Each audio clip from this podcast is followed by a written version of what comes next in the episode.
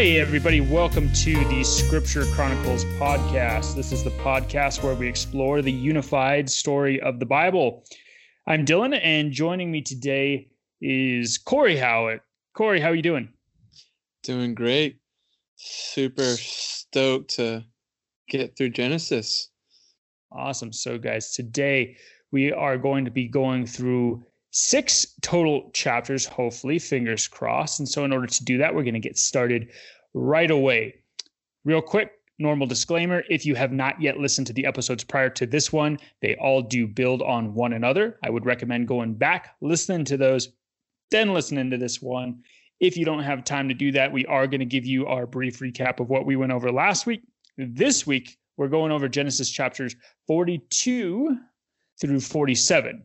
So our recap then is going to cover Genesis 37 through 41, and then we'll get into today's episode. So, Cory, what did we chat about last week?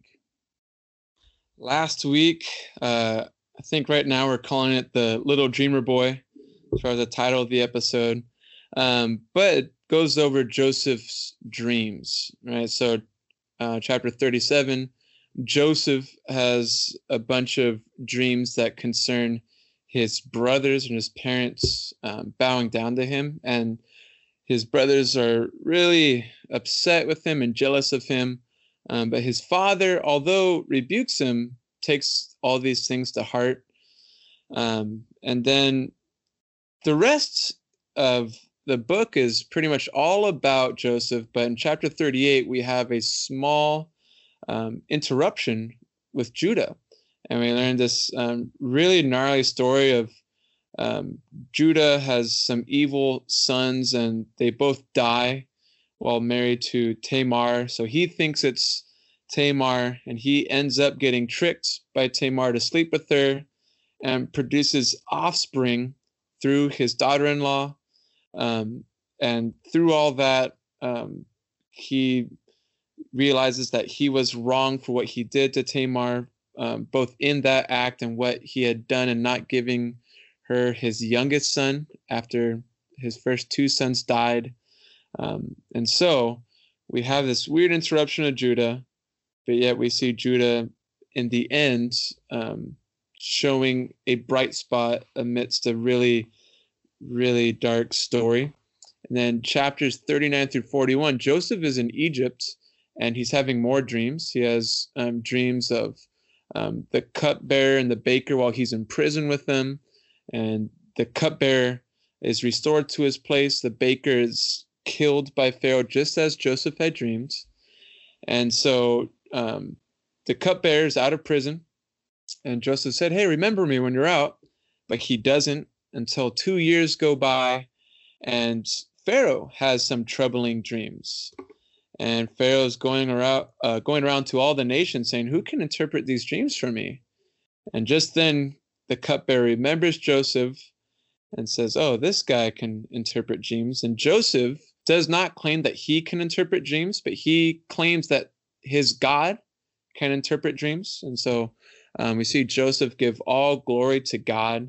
And so he hears the dreams from Pharaoh, and he tells him that these dreams about seven plump and ugly cows and seven um, healthy ears of grain and seven um, ugly ears of grain are one dream meaning um, there's going to be a lot of great uh, harvesting for the next seven years followed by seven years of really gnarly famine. And that's actually where this story leaves off. So joseph is going to be in charge of all of the land of egypt and we're going to see all these people come to him because they're the only people who knew of the famine coming right? And so um, one thing however that we missed last time um, you guys may or may not have noticed but at the end of chapter 41 joseph has two sons born to him in egypt. And he names the first one ephraim um, saying that god has made me fruitful and he names his second son Manasseh, saying, God has made me forget all my hardships. All right. So in that we have some more name plays, as we've seen a lot as people are given names or have their names changed. Um, so this is all um, just a land play. So Manasseh, it sounds like making to forget, um, and Ephraim, um, again, it's not the exact meaning, but it sounds like the Hebrew word for making fruitful. And so um, we're going to hear more about those brothers next time when we get into the blessings of Jacob. Uh, but now we're going to go ahead and get right into Genesis 42. All right, guys. So, like I said, we're going to go ahead and give bullet points, big key ideas in these chapters moving forward. And again, just to reiterate, the reason that we are doing it this way is because ultimately the goal of this podcast is to get you to see the overall unified narrative of the scriptures. As such, instead of focusing on each verse in particular, we're going to go and give macroscopic elements or themes of the story to connect the story in your mind. So now we're going to jump into chapter 42 and we're going to go ahead and go through that. So, again, remembering from last week, we see that Joseph, that's the guy we're talking about here, Joseph was sold into slavery. So, we talk about how he got sold. He goes into Potiphar's household. Uh, he actually has to run away from Potiphar's household because uh, the Potiphar's wife wants to uh, have sex with him and then accuses him of actually uh, molesting her. He gets thrown into jail. God blesses him in jail. From there, he actually gets remembered eventually by the chief cupbearer who brings him to Pharaoh. And now Joseph is in a position where he's actually helping out all of Egypt because of the fact that Egypt is going to see famine. So there's going to be seven good years where there's going to be a lot of grain produced, and then there's going to be seven years of famine. Because of this, Joseph comes up with the fantastic idea of actually gathering all of the grain for the seven years of plenty and then storing up a bunch of grain for the seven years of famine. So now in chapter 42, those seven years of famine have hit. And we see that all of the nations are actually coming to Egypt in order to purchase grain. And so we did make a little brief mention about that and how it's significant in last week's episode. Now, in chapter 42, we're seeing Joseph's brothers actually coming to Egypt in order to purchase grain because Jacob sends them. And so they come having no idea that Joseph is actually the head dude. And so when they come, they ask to purchase some grain. And so right off the bat, Joseph, instead of revealing himself to them, accuses them of being spies. And they don't recognize Joseph at this point. So he says, You're spies. Tell me about who you are and where you've come from. And so they end up telling him about their youngest brother, Benjamin, and they tell him about their father, Jacob. And so that is actually Joseph's way of figuring out about his family. And so after having accused him of being spies, he says, The only way that I'm going to believe that you're not spies is if you bring Benjamin here. I want to see the youngest brother brought here. And so they go off and, and in protest, basically because they know that Jacob is not going to want to send Benjamin. So eventually, Joseph actually ends up selling them grain and says, Here, take this grain back. However, in order for me to know that you're not spies, one of you has to stay behind because I still want to see you bring your youngest brother. And so one of them ends up staying behind Simeon and they go back and they bring the grain to Jacob. Yeah. Um, so we're in Egypt here, and this is a really common hyperlink so far in Genesis. This actually happened to Jacob's father and grandfather. So the hyperlinks come up. Um, Genesis 12, we talked about this a couple of times now. Um, but Abram goes down to Egypt because of a famine. And in that time that he's down in Egypt, we see uh, Yahweh bringing on plagues to Egypt and to Pharaoh's house um, for Abram's sake, because uh, Pharaoh took Abram's wife because Abram told him, She's my sister. Um, and so that's going to be another hyperlink in the next book. Um, and then also in chapter 26, uh, chapter 26 starts with Now there was a famine in the land, in the same way uh, that uh, this section had started. And so, as the famine appears, Yahweh appears to Isaac and says, Do not go down to Egypt. Live in the land where I tell you to live. Stay in this land for a while, and I will be with you and will bless you. Um, so we've, we've seen a few times that although Isaac was clearly not the guy who is going to reverse the curse, the guy who is going to fulfill the blessing, he passes the blessing on. Um, so while he's not the guy, he does provide blueprints to what his descendants should do. Um, for example, um, a couple weeks ago, we really nailed it in that uh, he should not return to Haran as Jacob did. So Jacob returned to Haran, ended up working there for 20 years. Um, but it was important that Isaac was to remain in the land, right? Um, when we seen someone with a barren wife, which all these guys had a barren wife, Isaac prayed for his wife and God opened up her womb. Unlike Abram and Jacob, who took things into their own hands. Um, we've also seen that it is important not to marry people of the land, so the Canaanites, the Hivites, the Hittites, which is what Esau did. And actually, Abram even did that after his wife had passed away. And now we should expect the main guy to trust in Yahweh during a famine, unlike what Abram did back in chapter 12. And now we're thinking, is it really right for Jacob to send his children down to Egypt? Should he have prayed first? Right? So that, that's just something to keep in the back of our minds as the fact of why are they even going to Egypt? Is this a good thing based on the hyperlinks we've seen so far through the book of Genesis? Yeah. And so, in asking that, then we get the brothers going down to Egypt, regardless of whether or not it's good. And we're going to have to keep that question in the back of our mind because it is going to come up here in a minute. And so, as soon as they get back to their father with the grain, they tell them that Benjamin needs to come back in order for them to free uh, Simeon. And oddly enough, Jacob is bereaved because of the fact that he's requested Benjamin to go down with him. And so he, that is Jacob, loves Benjamin specifically because Benjamin and Joseph were the two sons that he had from the wife that he really loved who passed away. And so, because he believes Joseph has passed away at this point, Benjamin is all he has left. And so he's really holding on to Benjamin. And so they actually stay and eat all of the food that had been given to them before finally realizing that they need more food and they should probably go back for Simeon and get some more food. And so finally, we get to chapter 43, and Jacob says, Okay, let's go ahead and return. We're out of food now, but I don't want Benjamin to go.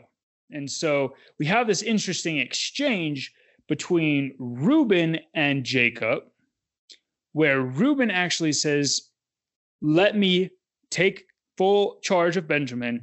And if I fail to return Benjamin, then my sons will pay the, the price for that. And oddly enough, this offer is rejected.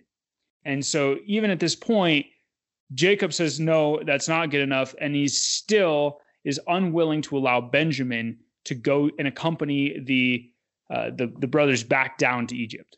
So finally, Judah actually comes up and says, Let me take charge of Benjamin and let me be personally responsible for him. And this time that offer is actually accepted. And so now we have Jacob agreeing to allow Benjamin to go down to the land, uh, to Egypt, that is, with the brothers after Judah pledges his safety, Jacob decides that if you must go and if Benjamin must go, take a present as well. And so, what I don't know if I mentioned earlier is on their way back from Egypt the first time, they found all of their silver tucked back into their bags because Joseph had actually instructed the servants to place the silver back in the brothers' bags uh, that they'd used to pay for all the, the food. So they actually take a double portion of silver, believing that it had been an error that they received their silver back, and they received presents in order to bring favor upon their journey uh, before Joseph, a classic Jacob move, as Cory pointed out to me uh, pre podcast. Yeah, so as they're coming back with Benjamin, Joseph sees them from afar. And so he goes ahead and calls out his steward, saying, All right, go uh, slaughter an animal for lunch and bring in all these men and have them have lunch with me. Right. And so um, Joseph isn't there for the actual exchange. Joseph goes somewhere else. And so the steward just tells him, All right, come into the house after they take all their money and stuff. And so the brothers start freaking out. They're thinking, like, oh no, like this is all because of the silver that they think that we stole. And so the brothers come up to the steward and say, No, this is all a misunderstanding. Like, please, we didn't mean to steal it. We we brought the money. We even brought double the money. We even brought you some presents. And so out of all that, the steward replies in verse 23 of chapter 43 Peace to you, do not be afraid. Your God and the God of your father has put treasure in your sacks for you. I received your money.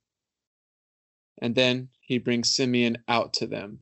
So, really encouraging. So, you're either thinking that Joseph is spreading the news of his God to all the people and God's being shown powerful, you know, or maybe that's just something Joseph told him to say.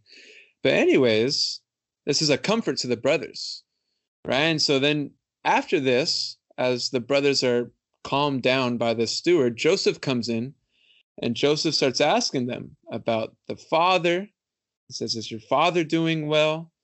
Um, and is this your youngest brother? And as he sees uh, Benjamin and inquires about him, he says, like, well, he doesn't say, he just leaves because he can't take it anymore. He it says his compassion grew warm for his brothers.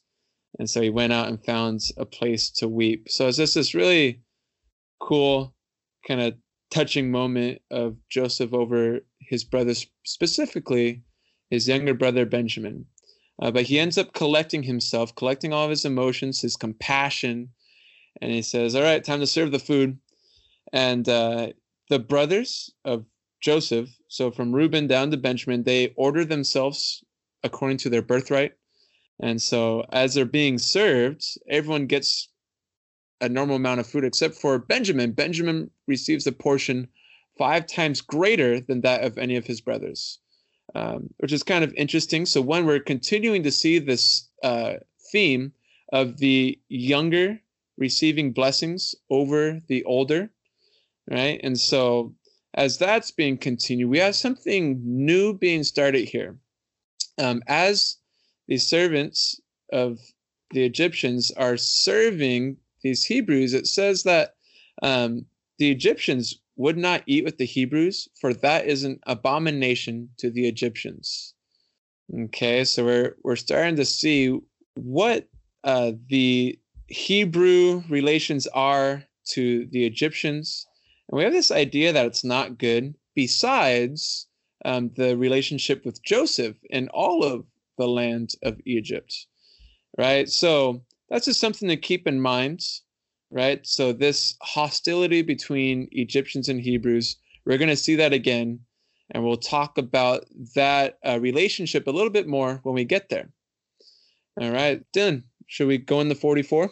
Yeah, let's do it. So jumping into 44 now, we have the brothers having eaten with Joseph once again purchase grain uh, in order to bring back to their father. And now Joseph no longer is accusing them of being spies in the same way that he was. He sells them the, the grain, but once again orders their money be placed back inside their sacks. And as an added side note, also his silver cup, he orders that to be placed in Benjamin's sack. And so the brothers then get the grain that they need, they grab their sacks, and they get ready to go. And then shortly after they leave, Joseph says to the steward, Hey, go after these guys. They have my cup. And of course, the steward knew what was going on the whole time, considering the steward was the one who put the cup in the sack. But in either event, the steward then goes after the brothers and pulls them over on the side of the road and says, Hey, one of you guys stole my master's cup.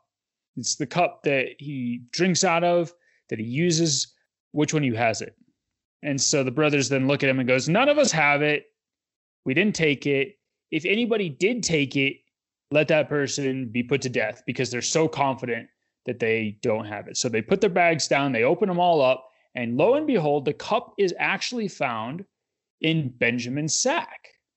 And so, because of this, all of the brothers tear their clothes in anguish because they realize what it means that they had just promised hey, whoever has the cup, let him be put to death. Well, if Benjamin is the one that's going to be put to death, they realize already that that is their father's favorite son. If Benjamin is put to death, their father already promised that if anything happens to Benjamin, I'm going to die because that that would just be too much grief for me to handle. So they tear their clothes in anguish because they know that this is just the worst possible scenario basically. So they go back with the steward and they go and once again meet with Joseph. And so here we have a very interesting story. We have Judah, who again we mentioned at the beginning of this episode, Judah was one of the ones who actually offered to take Benjamin and said that he would be personally responsible for Benjamin if anything happened to him, right? And Judah's offer of personal responsibility was accepted over and against Reuben's offer of personal responsibility, which was an interesting aside that we had mentioned. Now we have Judah, who has taken personal responsibility for Benjamin, actually going and beseeching Joseph, saying, Hey, instead of taking Benjamin and killing him or making him your servant, take me instead.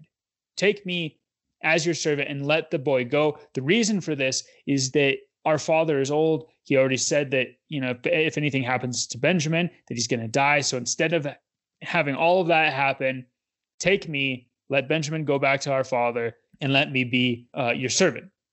And this, Cory and I were talking uh, at the beginning of the episode, seems fairly significant. So we've already seen a number of asides where Judah is kind of brought into the story kind of abruptly and does some pretty solid stuff. So, at the very beginning of the whole Joseph narrative, when Joseph is actually being sold into slavery, there's actually two brothers that are not in favor of killing him outright. So you have Reuben, who says, Hey, toss him in the cistern over there, planning to come back and grab him later. Okay, that's amicable. And then we also have Judah saying, Hey, don't kill him. Let's just sell him to those Ishmaelites. Maybe less amicable, but still, nonetheless, he doesn't want to kill him. Uh, and then we have the whole story where, uh, like Cory said in the recap, Judah and Tamar. Judah actually recognizes Tamar as more righteous than he and actually has two sons by her. And so now all of a sudden, Judah's brought back up. Yeah, well, one thing to add before that as well is the last thing we heard of Reuben before all this is that he slept with one of his father's maidservants, right? So he is not in good standing with his father because his father knows of it, but yet hasn't said anything to him yet. He won't say anything to him until um, his blessings to his sons at the end of the book of Genesis. Um, but yeah, so Judah's character is being highlighted here. It's being highlighted for a specific reason that will really come out as we see the blessings that Jacob gives to his sons, where Judah is not going to be the guy, but the guy who pa- passes on the blessing, right? The the blessing of Messiah. And so right now we're making a case of wow, Judah is actually a good guy, and there, there's something more to him than just being a character who is an adulterer or something more than just being a an agent to the story that you know, protects Benjamin's life or protects Joseph's life earlier in the last podcast. Yeah, so we should really be kind of cluing in of to why the author is highlighting Judah. And I gave you a little spoiler, um, but we'll continue to see that big reason as we get into those blessings next week. Um, but yeah, so in all this, um, this pleading of Judah before the presence of Joseph, the chapter ends. Right? The chapter ends with this thought of, okay, take me instead, because I can't go back to my father if the boy is not with me, the boy being Benjamin. I fear to see the evil that would find my father. And that word evil is ra, the same word for the tree of knowledge of good and bad, I fear to see the bad that would find my father. And so, to all of this, Joseph does not know how to handle himself. So, starting in verse 45, we're just going to read um, this section because it's pretty significant. 45, verse 1 says Then Joseph could not control himself before all those who stood by him. He cried, Make everyone go out from me. So no one stayed with him when Joseph made himself known to his brothers. And he wept aloud, so that the Egyptians heard it, and the household of Pharaoh heard it. And Joseph said to his brothers, I am Joseph. Is my father still alive? But his brothers could not answer him, for they were dismayed at his presence. So Joseph said to his brothers, Come near to me, please. And they came near. And he said, I am your brother Joseph, whom you sold into Egypt. And now do not be distressed or angry with yourselves because you sold me here. For God sent me before you to preserve life. For the famine has been in the land these two years, and there are yet five years in which there will be neither plowing nor harvest. And God sent me before you to preserve for you a remnant on earth, and to keep alive for you many survivors. So it was not you who sent me here, but God. He has made me a father to Pharaoh, and lord of all his house, and ruler over all the land of Egypt. Hurry and go to my father and say to him, Thus says your son Joseph, God has made me lord of all Egypt. Come down to me, do not tarry. You shall dwell in the land of Goshen, and you shall be near me, you and your children, and your children's children, and your flocks, your herds, and all that you have. There I will provide for you, for there are yet five years of famine to come, so that you and your household and all that you have do not come to poverty. All right, so really big section here of um, we get to understand the reason for all this happening. Like Joseph and this story between him and his brothers, this big fight, this story in the land of Egypt, wasn't just a controversy between the blessed line. It's to show something about God. And God used the dysfunction of the family of the blessed line to do something great. And he says that the purpose was looking uh, at verses like seven and eight. Verse seven says, God sent me here to preserve for you a remnant. That's awesome. God is working before the stupidity of his brothers and their hostility towards Joseph to preserve their lines, to preserve the line of his Messiah. Because just as God promised and blessed Abraham with that he couldn't do anything to get rid of this blessing. It wouldn't even take his great grandsons fighting each other and trying to kill each other, selling one another into slavery. That cannot stop God's blessing. So, really significant here. Um, we get to see a why, a why to us, why God did something, which anytime we get something like that, it's really significant because God does not always show the reasons for what he does and the intentions he has behind it. I think you definitely covered the majority of what I was hoping we would. Um, it is really interesting in kind of looking back at the hyperlinks that we talked about at the beginning of the episode. This really seems to bring legitimacy to the brothers traveling to Egypt, where Jacob's saying God has actually orchestrated these events such that this would actually take place. And so, in looking back at the hyperlinks that Cory talked about, where we actually have seen a similar story before, Isaac, in a lot of ways, really does seem to represent the ideal circumstance. So, Isaac's life really seems to be positive in a lot of ways. And one way that it was seemingly positive was when there was a famine and he was going to go down to Egypt, but didn't. That seemed proper and good. And so, like we said, we need to ask the question should they have gone to Egypt? And it seems like, yes, they, they probably should have. And also, going all the way back to Abraham, this seems to be the beginning to uh, a promise that was actually given to Abraham himself, namely that his descendants were going to be sojourners in a foreign land. Could this be the beginning of that? Well, if you know your Bible, you'll probably go, yeah, it probably is. And we'll get to that in next week's episode. But let's go ahead and keep those things in the back of our head as we move forward. But so far, it does seem that this is a positive thing that they're in Egypt, at least for now. And so moving then through 45, after Joseph reveals himself, he says, Okay, I am Joseph. And all of his brothers start weeping with him, and Pharaoh gets wind of it. And like Cory already made mention to earlier on, when the brothers were eating with Joseph, it mentions that it's an abomination for the Hebrews to eat with the Egyptians. And it's kind of a little aside.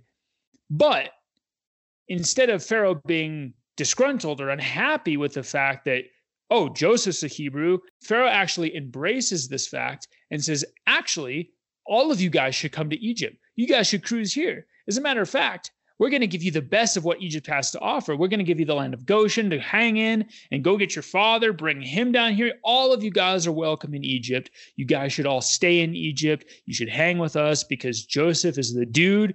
We love Joseph. We want his family here. And it kind of leaves it at that. And so they actually give a bunch of rations and preparations and things for the brothers to go back and get Jacob and bring him to Egypt as well, so that everybody can be cruising in Egypt. That's why we call this episode Straight Out of Canaan. So, like we said at the beginning of 45, it seems positive that they're in Egypt. But if the previous episodes are any indication, it doesn't seem like leaving Canaan is ever a good idea. And so now we have Jacob coming out of Canaan to Egypt and so we definitely have to have that question in the back of our mind. God does seem to be orchestrating this, but is this good? Yeah, that is the question. Is this right? So we have a partial answer revealed in Joseph's dialogue. Um, now let's go down to 46 and we'll see more of that question being revealed. And I'm just going to read the first four verses of chapter 46 again because they're significant. So Israel took his journey with all that he had and came to Beersheba and offered sacrifices to the God of his father Isaac. And God spoke to Israel in visions of the night and said, Jacob, Jacob. And he said, Here I am. Then he said, I am God, the God of your father. Do not be afraid to go down to Egypt, for there I will make you into a great nation. I myself will go down with you to Egypt, and I will also bring you up again. And Joseph's hand shall close your eyes. So, really significant. Should he go down? Should he not? God says, You should go down. In very much the same way that God appeared to Isaac during the famine of his day, saying, Do not go down to Egypt. Here we have, Go down to Egypt.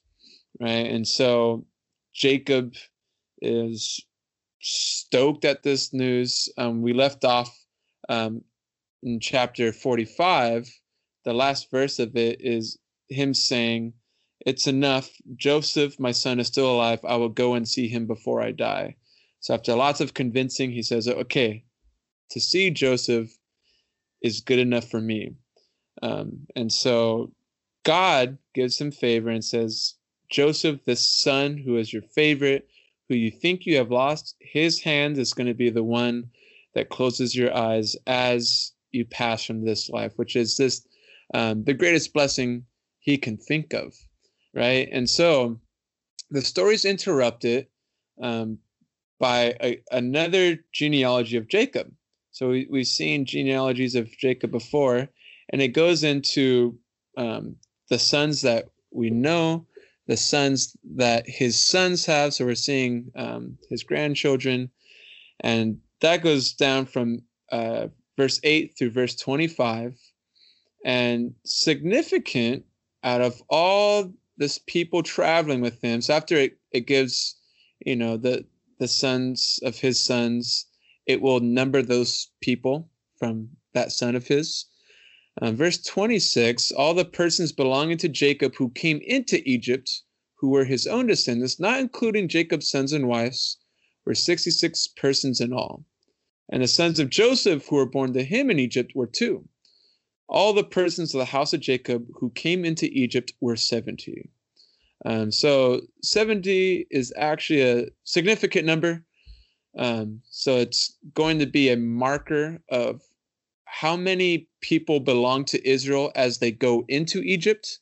And this is the number we're going to compare to uh, essentially the rest of the Bible. Okay, how prosperous is Israel? Or another way of asking that question is how much has God blessed them from that time of going into Egypt? And so we're in Exodus and they're coming out of Egypt. It's going to be significant when God counts or numbers those people in numbers. Okay. The beginning of the book of Numbers is directly correlated to this number 70. And we're going to see lots of biblical authors look back at this 70. Okay. And so um, after that, the last paragraph of the chapter, we see Jacob reunited with his son Joseph. And when they see each other, they weep on each other's necks. And Israel says, All right, I can die now. Like I've seen your face and I'm still alive. He doesn't die for another long while. Um, but at the end of this chapter, we're going to have um, another interesting point this going back to the Hebrews' relations with the Egyptians. Um, so once Joseph's brothers come back with their father and all of their family, they have this land settlement to take up with Pharaoh. And so Joseph tells the brothers, All right, guys, when you go and see Pharaoh, tell Pharaoh that your occupations are shepherds. That way you will live in the land of Goshen. But interesting enough, Joseph adds in, um, For every shepherd is an abomination to the Egyptians. Right? So are they like being taken out of the main city and put into some side wilderness of Goshen, which is their desire anyway. So it's we're not totally sure on that, but something to keep in mind here is that shepherds are an abomination to the Egyptians. Um, so is eating with Hebrews. So this passage at the end of chapter 46, along with um, the story from earlier, we have a bit of a foreshadow of tensions between the Hebrews and the Egyptians. So right now we're going to see that things are going to be all good because of Joseph's sake.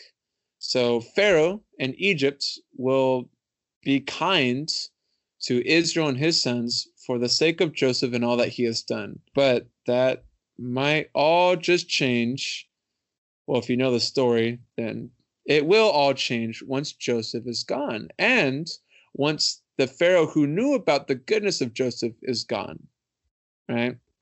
Okay, so we've made it here. We're going to get into the last chapter that we're going to go through today, chapter 47. Joseph went in and told Pharaoh that his father, his brothers are here, and they're now in the land of Goshen.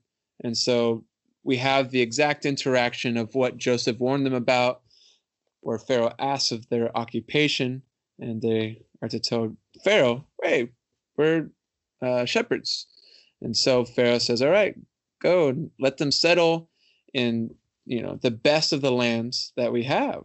He says something actually that uh, we see as a hyperlink between um, Lot and Abraham, and even before that, we have between uh, God and Abraham. Um, where in verse six he says, "The land of Egypt is before you."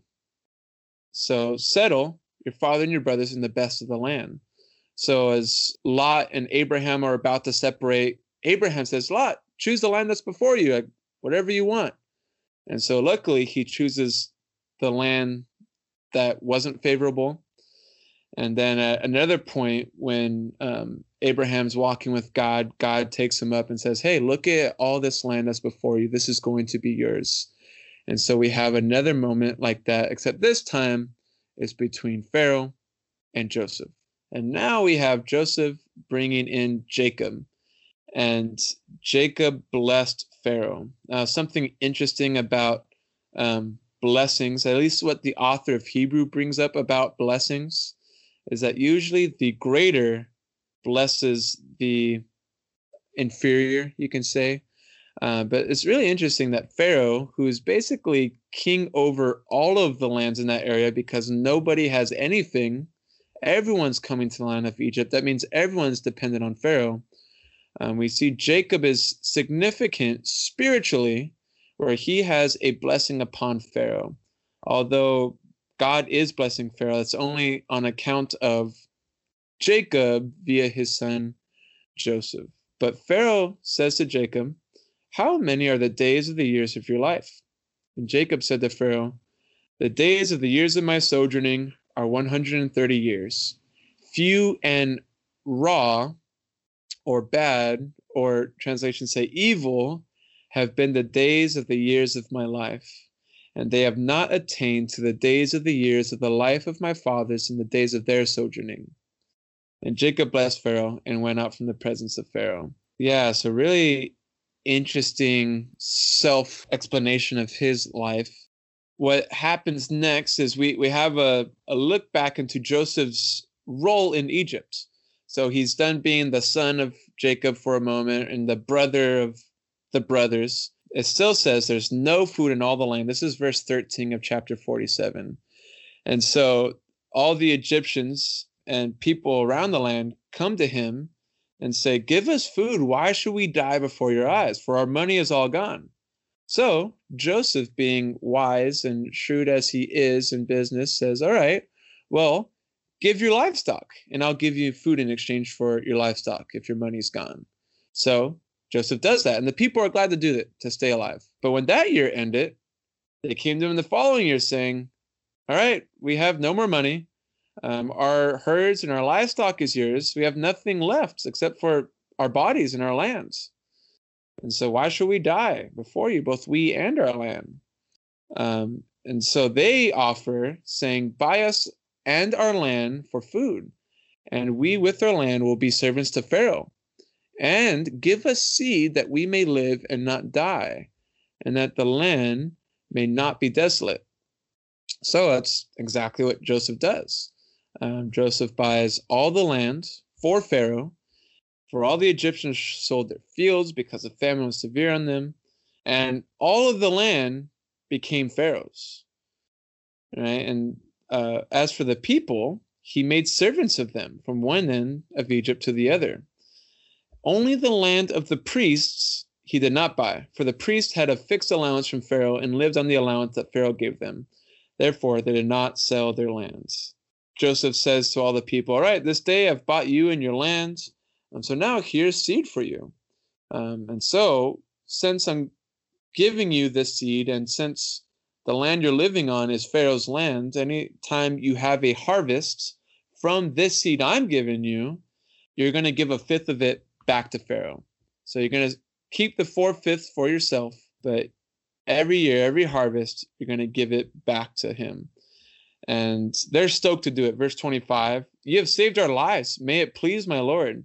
We will be servants to Pharaoh. So they they see this as a really great and kind thing that Joseph is keeping them alive right and so we're going to see you know pharaoh has a bunch of power in egypt as we're going to see in the next book um, but also really significant is the way in which the lands is set up and the way in which it talks about people being sold and their land being sold um, it's something that can happen in harsh circumstances and god in his torah the next four books um, we're going to see laws that apply to each of these things.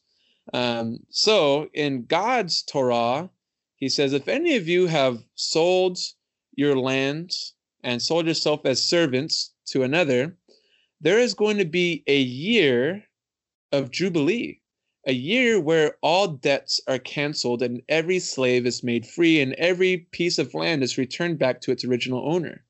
So that way, the rich can't stay filthy, stinking rich while the poor stay filthy, stinking poor. Right. And we even have things about the priests here in Egypt. Right. They're probably their own priests serving their own gods, but we'll see God give rules and regulations about his priests who do not have a land portion of their own, but who have something worked out in every tribe that they are scattered in. So interesting. It's uses some of the same language that God uses in his instructions, but yet totally different.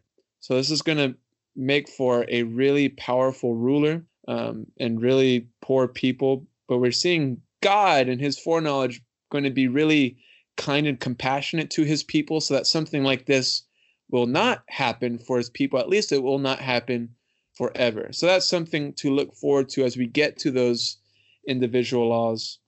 Thus, Israel settled in the land of Egypt, in the land of Goshen, and they gained possession in it and were fruitful and multiplied greatly, just as God had blessed humans in the beginning as he created humans. And Jacob lived in the land of Egypt 17 years. So the days of Jacob, the years of his life, were 147 years. Um, and when the time drew near that Israel must die, he called his son Joseph and said to him, Now I found favor in your sight. Put your hand under my thigh and promise to deal kindly and truly with me. Do not bury me in Egypt, but let me lie with my fathers. Carry me out of Egypt and bury me in their burying place. He answered, I will do as you have said. And he said, Swear to me. And he swore to him. Then Israel bowed himself upon the head of his, some translations say bed, some translations say staff. But yeah, so we have the idea that he's close to death. We have a little, you know, recapture of his life, but yet Jacob's still in the story. So as far as the story is concerned, Jacob is not dead. But the important thing is that Jacob, although he lives a long life, his father and his father's father, his grandpa Abraham, they didn't live uh, much longer than him. He lived a long life, but yet the way in which he describes it is short and evil. Right? At least that's the way he described it to Pharaoh in the previous chapter. Um, but also significant is, you know, they make a covenant, putting a hand under the thigh. And um, the promise there is that do not bury me in Egypt, take me back to the promised land. And so um, there are still sights set on returning to the promised land when this is all over.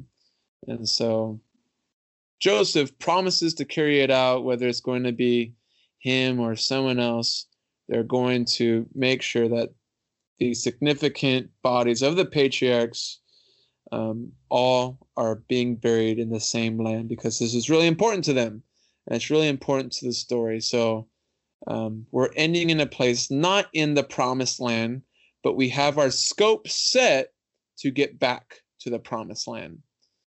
Um, anything else, Dylan, as far as um, leaving off on this story? So all the way back at the very beginning, we talked about Genesis three fifteen, where there is going to be one who is going to come and crush the head of the serpent. And this one is going to be from the seed of the woman.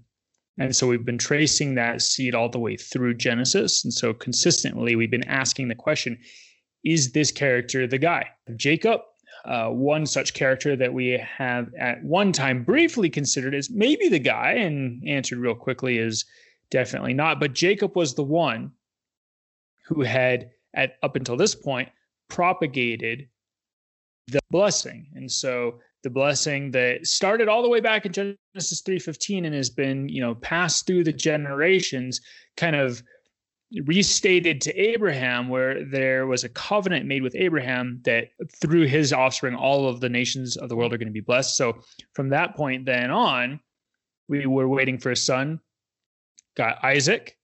Isaac wasn't the guy. And Jacob, and Jacob wasn't the guy. And Joseph, and is Joseph a guy? We'll have to find out. Um, but we've been following the capital T blessing through all of this. And so we leave off in a death of yet another patriarch, another one of uh, the ones in the line of the blessing. And, and that's where we're going to end for the day. So it's a bit of a sad note. And so for today, we're going to go ahead and end in chapter 47. Like I said at the beginning of the episode, we are going through and giving big macroscopic themes uh, that is, we're kind of zooming out and we're looking at the Bible from a thousand feet rather than zooming in and looking at it like through a microscope. And in doing that, we're hoping that you guys are able to actually see the story unfold before your eyes as we talk about it. because that is actually what the authors were intending when they wrote not just Genesis, but the entirety of the scriptures. They're basically bringing a story alive before your eyes and bringing you into that storied world or the narrative world, as we called it in episode one. So keep that in mind as we go through it. We're going to go ahead and end and go through the usual ending. If you guys have any questions about that process, that method, reading the Bible as a story, or anything else, feel free to ask us. We have an email address, scripturechronicles at gmail.com, and we would love to hear from you guys if you do have questions. Cory loves to chat. I know that for a fact. So definitely feel free to ask him how he got so beautiful. Also, if uh, if you want to stay up to date with the most real time information, the best two places to do that are the Facebook page, Scripture Chronicles, as well as the website, the Bible is a story.com. On the website, you can access the podcast itself. You can also access the blog, and you can also donate if you feel so inclined. If you do enjoy the show, helping out the show is a good way to make sure that other people can be blessed by it. To do that financially, you can pray for the show, leave a review for the show on Apple Podcasts or iTunes, and then also just tell your friends.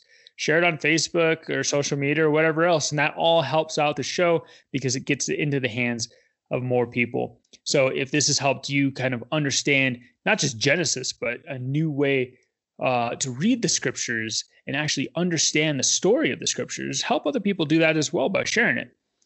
Uh, other than that, I think that that is all that I got. Cory, any anything else before we wrap up? This is your last opportunity. Absolutely nothing else. I think we're good. Sweet. In that case, guys, as usual, shalom, shalom adios. adios. all right, bye, guys.